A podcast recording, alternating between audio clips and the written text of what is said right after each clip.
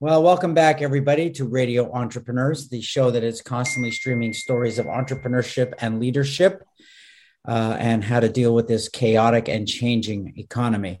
Uh, regularly, we like to speak with and check in with Phil Sharkey, president of the Hire Authority, for Sheriff Sharkey and the Sharkey Report. Welcome back, Phil.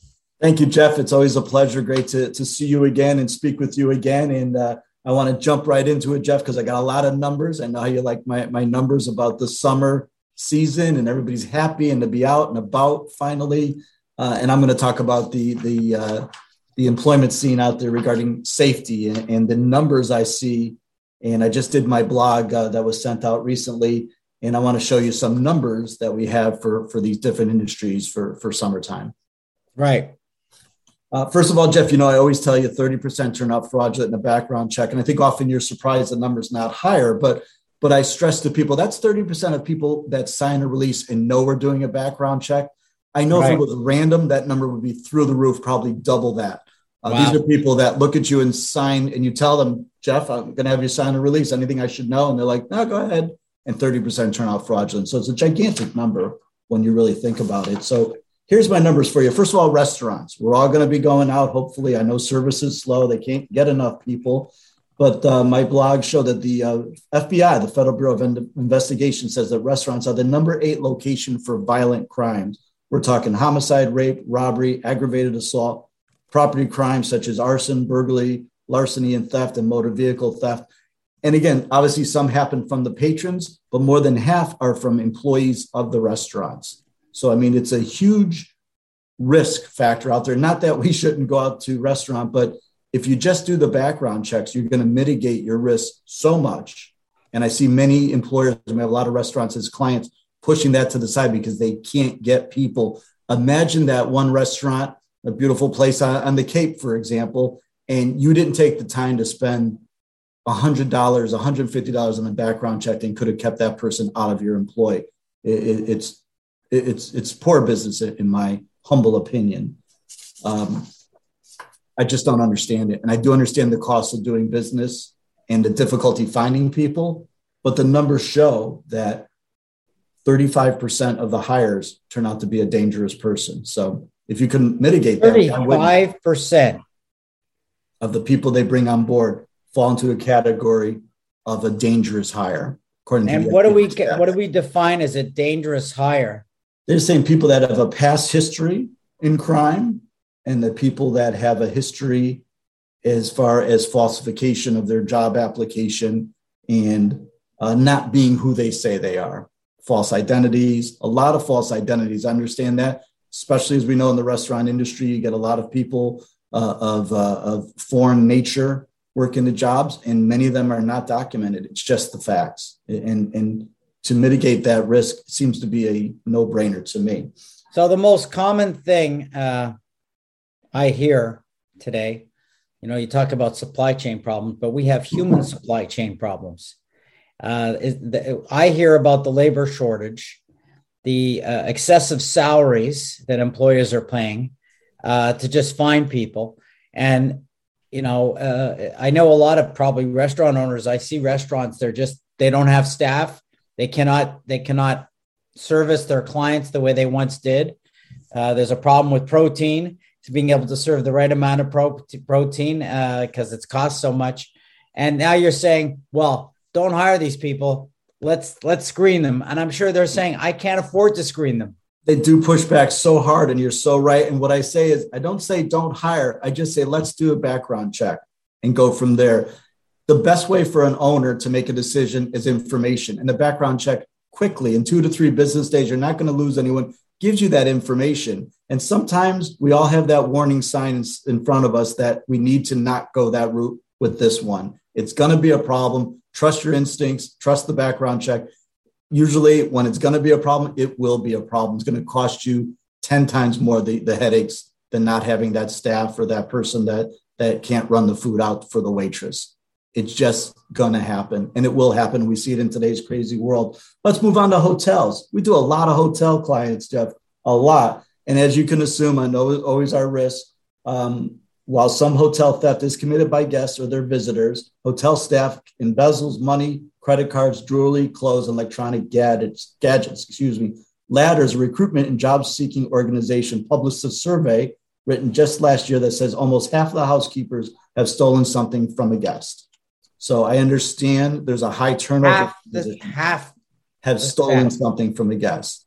So they said the survey found that 43% of all the professionals surveyed disclosed having stolen property items from a guest at least once in their career, with cash and technology being the most frequently looted item. I know when we all stay in a hotel, I know that's all that's my number one concern, especially because I'm insane with, with this field, but I know that's everyone's concern. And it's rightfully so. It's a lower economic, usually hiring group.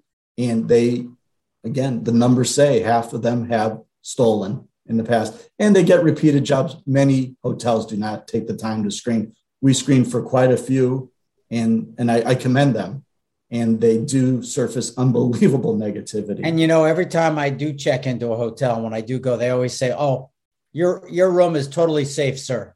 It's it's of course it's it's business, or even the person you check in with also has so much access that clerk or the night clerk where you give the credit cards over to them. There's no other way to do it, right? That's what we all do when we check into a hotel. That person and their integrity is is paramount to uh, to your identity and, and, your credit card. So uh, another field that you know for a low uh, for a criminal check only, you can mitigate so problems, and a criminal check will cost someone between fifty to seventy five dollars. And I know we have staffing problems, but it's that that yin and yang, right, Jeff? Are you going to risk your business and your name and, and the publicity and the the marketing hit that you would take from a major theft? um, or you know somebody putting on TripAdvisor that yeah I stayed there and my this this and this was stolen. It's it's not worth it not to, in my humble opinion. I, I don't know how you can't, and I do understand that that employers can't you know get people either. Um, just finally speaking about theft, and I'll wrap with you. This is CompuCamp, a research firm based in Chicago, lists retail as a number five of the five industries with the highest crime of occupational fraud. They say that revenue loss uh, and, and, even ultimately filing for Chapter 11 bankruptcies are the risk business owners face as they maintain operations. And these are for companies with less than 500 people, which is probably most of our listening uh, uh entrepreneurs out there. It's estimated that employee theft causes 33% of corporate bankruptcies in the US. And again, that's linked to employee theft. So one third of small business bankruptcies they're attributing to employee theft. Wow. So well, that I'm not surprised. I mean, I, you know, bad controllers, bad bookkeepers, I see it all the time. And, you know, employers say, oh, I trust that person, you know. Right. Exactly. That's the call. And it's the call I hate to get. We often get a call that now I want to start screening because my loyal office manager of five years, I just found this, this, and this. And um, again, that's what in that field, that's where the the real theft comes in, where they seem so great and they would look at you like we are here and talk so well and you know that's the shocking one where they just have no clue as to what's really going on inside their mind so again all i'm saying is not to not hire but just take the one step to do a quick background check you can greatly save your, your finances down the line no sense being closed i understand it's tough to be open right now but no sense risking closing over someone that you easily could have changed for the cost of training or the cost of getting them a uniform it's not expensive and it's really necessary. It's a good uh, best you know business practice. So Phil, are you going to give me a brain uh, teaser? I don't have a brain teaser for you necessarily, but I do have a sort of superstar in the lying field as we're talking about. And we're going to wrap with Jeff. This is the uh, Dr. Laura Callahan, and she was a Homeland Security IT chief. And uh, what a position! I mean, it's the person who was in charge to manage the database uh, of all the terrorists uh, coming into and out of our country. And she had claimed that she had three degrees, um, PhD degrees, and it was found to be that all three, all three were purchased from an online deployment the diploma mill within the space of one year. So again, never went to the colleges, never physically was boots on the ground studying, but went and paid you know good money and got three degrees in a short time from an online school, and we can discuss the the pluses and minuses of that. But she again was only the Department of Homeland Security deputy chief information officer. So it's not just the, the local mom and pop shop that hires someone who's fraudulent. So that, that's as high as it up it goes. Wow. Good stuff. So happy summer. That's unbelievable, Phil. I don't know what to say. That's a good one. Uh, and can I ask which president hired this person? I, I don't have her time frame, so we'll I'll, I'll, research that for you next time to when Dr. Callahan or who she was employed by. But uh, I, I, don't have the, uh, the, the presidency that she. Dr. Callahan clearly is quite the operator. Yes, she is. Yes, she is. So you might yeah. want to watch her in the future if you're looking to hire. So again just just take the time to do a background check it's really good business well everybody if you're looking to protect yourself from these catastrophic events that are easily uh, preventable uh, you need to call phil sharkey phil how do people find you right on the internet it's hireauth.com that's h-i-r-e-a-u-t-h.com phone lines are 508-230-5901 you can also email me at p sharkey that's me at hireauth.com and uh, we respond to all inquiries right away. Uh, that's great. And remind everybody this is Radio Entrepreneurs.